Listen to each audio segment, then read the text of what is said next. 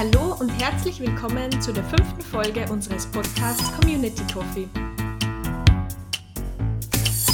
Ich hoffe, ihr habt wieder einen Kaffee oder Tee neben euch stehen und könnt dieser Folge entspannt zuhören. Mein Name ist Julia Stenecker und heute darf ich Nicole Eigner zu dem ganz besonderen Thema persönliche Corporate Identity interviewen. Nicole ist auch schon sehr lange Teil unserer DDD-Community. Bitte, Nicole, stell dich einmal vor für unsere Zuhörerinnen und Zuhörer. Für alle, die mich noch nicht kennen, die aber bei ihren Präsentationen begeistern und überzeugen wollen, bin ich gerne Ansprechperson. Ich bin die Nicole, 22 und biege gerade in die Zielgerade meines Just-Studiums ein. Ansonsten bin ich für Politik zu begeistern und alles rund ums Thema Reden und Kommunikation. Ja, vielen Dank. Am besten wir starten gleich in die Thematik. Persönliche Corporate Identity. Nicole, was ist das und was kann man sich darunter vorstellen? Ja, das ist ein bisschen eine Wortneuschöpfung von mir und stammt aus der Zeit, bevor Personal Branding so richtig in war. Es baut aber auf demselben Grundgedanken auf. Worum geht's?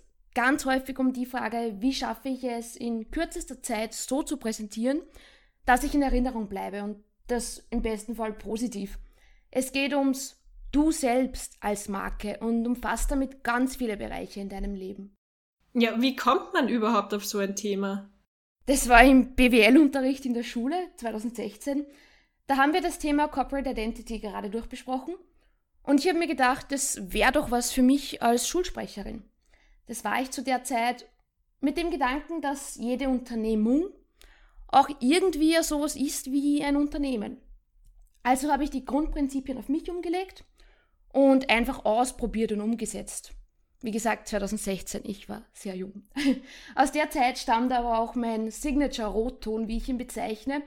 Das ist der Rotton, den ich immer trage bei öffentlichen Auftritten, der sich bis heute durch alles Mögliche durchzieht, sei das Kleidung, Koffer, Klemmbrett, Nagellack, Schuhe, Lippenstift und so weiter.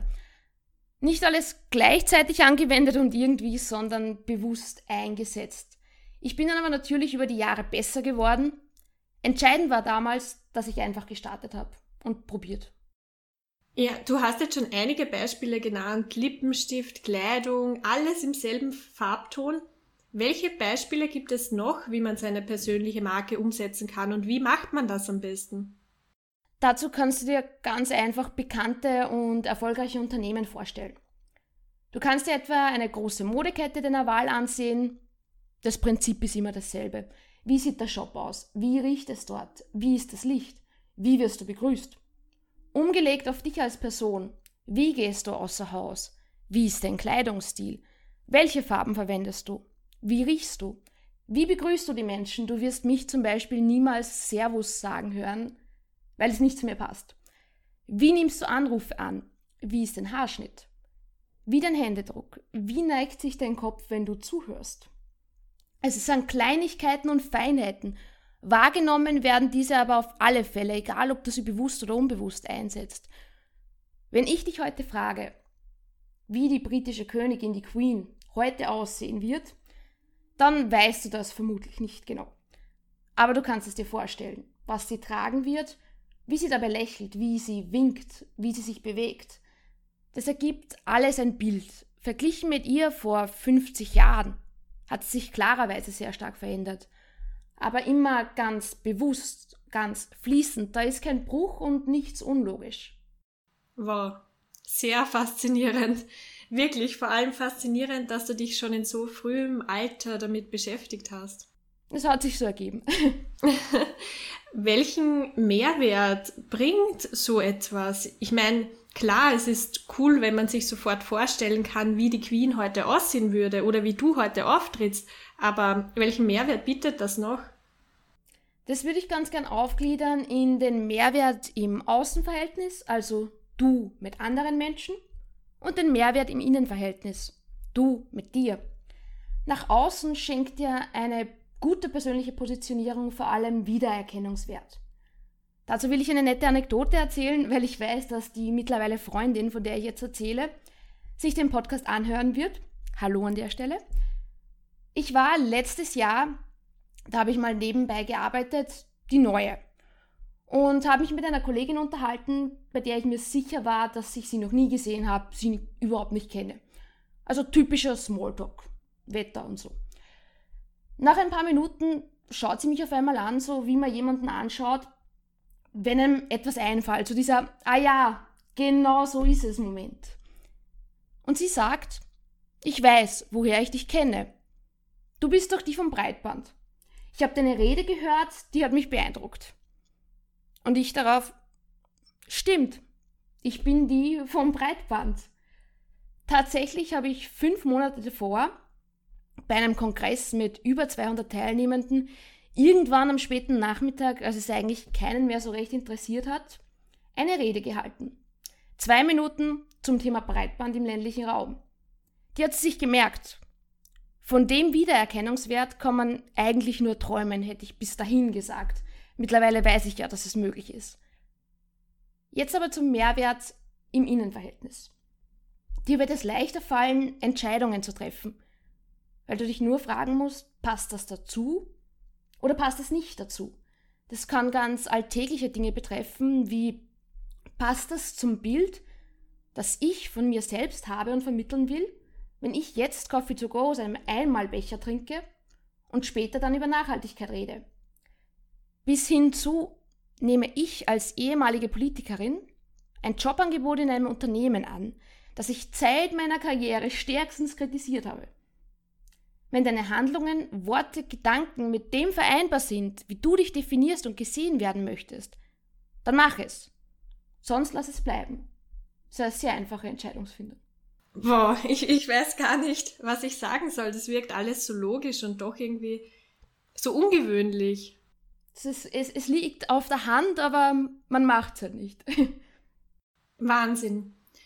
Möchtest du unseren Zuhörerinnen und Zuhörern noch Tipps geben? Was sind deine Erfahrungen? Was hilft am besten? Die gebe ich ganz gerne weiter. Am wichtigsten, nachdem ich nicht weiß, wo unsere Zuhörerinnen und Zuhörer stehen bei dem Thema, sehe ich es einfach zu tun. Einfach anfangen, einfach ausprobieren, was funktioniert für dich, was funktioniert nicht für dich, was begeistert dich an anderen Menschen. Das kannst du ja umlegen dann auf deine Person. Im ersten Schritt würde ich immer analysieren, was mache ich ohnehin. Wie begrüße ich ohnehin bereits meine Freunde? Wie begrüße ich meine Vorgesetzten? Das bewusst ansehen, was man ohnehin tut, und dann überlegen, mache ich das eigentlich aus einem gewissen Grund oder einfach nur so? Mache ich das, weil ich möchte, dass ich das mache oder weil mir nichts Besseres eingefallen ist? Und dann entscheiden, will ich das weiterhin machen oder werde ich es abändern? Möchte ich, dass die Menschen mich so sehen? Wie werde ich vorgestellt, wenn ein Freund, eine Freundin mich einer bisher unbekannten Person vorstellt? Was sagen die dann? sagen die, das ist die Nicole, die ist. Und dann kommt irgendwas. Das musst du dir überlegen, was du da möchtest, dass da kommt. Ich bin einmal vorgestellt worden als Nicole, die Scheidungsanwältin. Ist recht spannend, das Thema mache ich zwar nicht, aber es ist zumindest nicht ganz abwegig, dass ich als Juristin mit dem Thema zu tun habe. Also das ist schon mal besser als was anderes, aber das könnte man schon noch bewusster angehen.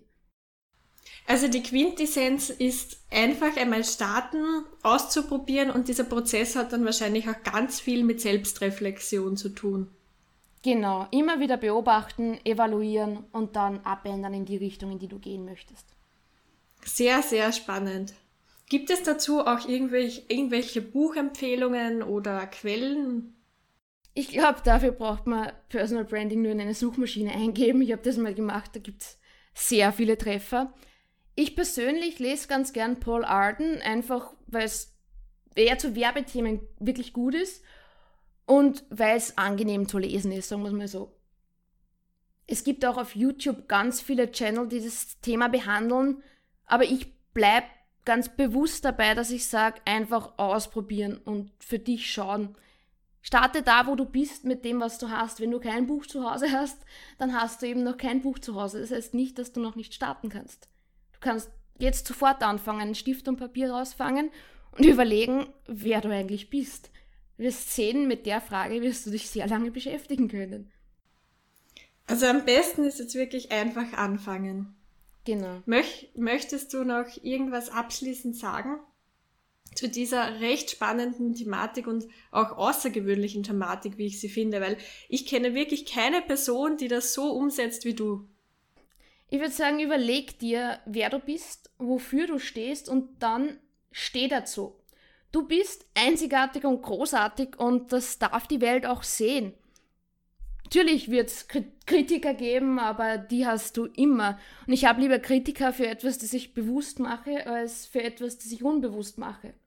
Und beim Bilden deiner ganz persönlichen Marke, das möchte ich dir abschließend noch mitgeben, ist es ganz wichtig, das langfristig zu sein. Da entscheidet wirklich die Konstanz. Schau dir die Queen an, sie ist 94. Konstanz. Und du kannst über einen langen Zeitraum Psychologen sprechen da häufig davon, dass man drei Monate was vortäuschen kann. Langfristig, wenn du jetzt 94 Jahre hernimmst, kannst du nicht jemand sein, der du nicht bist. Also könntest du auch einfach sein, wer du ohnehin schon bist. Und das aber bewusst und dazu stehen. Wow, vielen, vielen Dank für dieses tolle Gespräch. Also ich glaube, von dieser Podcast-Folge kann man wirklich, wirklich profitieren. Dankeschön auch an alle Zuhörerinnen und Zuhörer. Und falls ihr jetzt noch mehr über die DDD-Community oder Deckwise wissen wollt, dann besucht bitte die Website www.deckwise.at, also D-E-C-K-W-I-S.at und lest dort die Blog-Einträge. Ansonsten wünsche ich euch wieder von Herzen, bleibt gesund und bis zum nächsten Mal.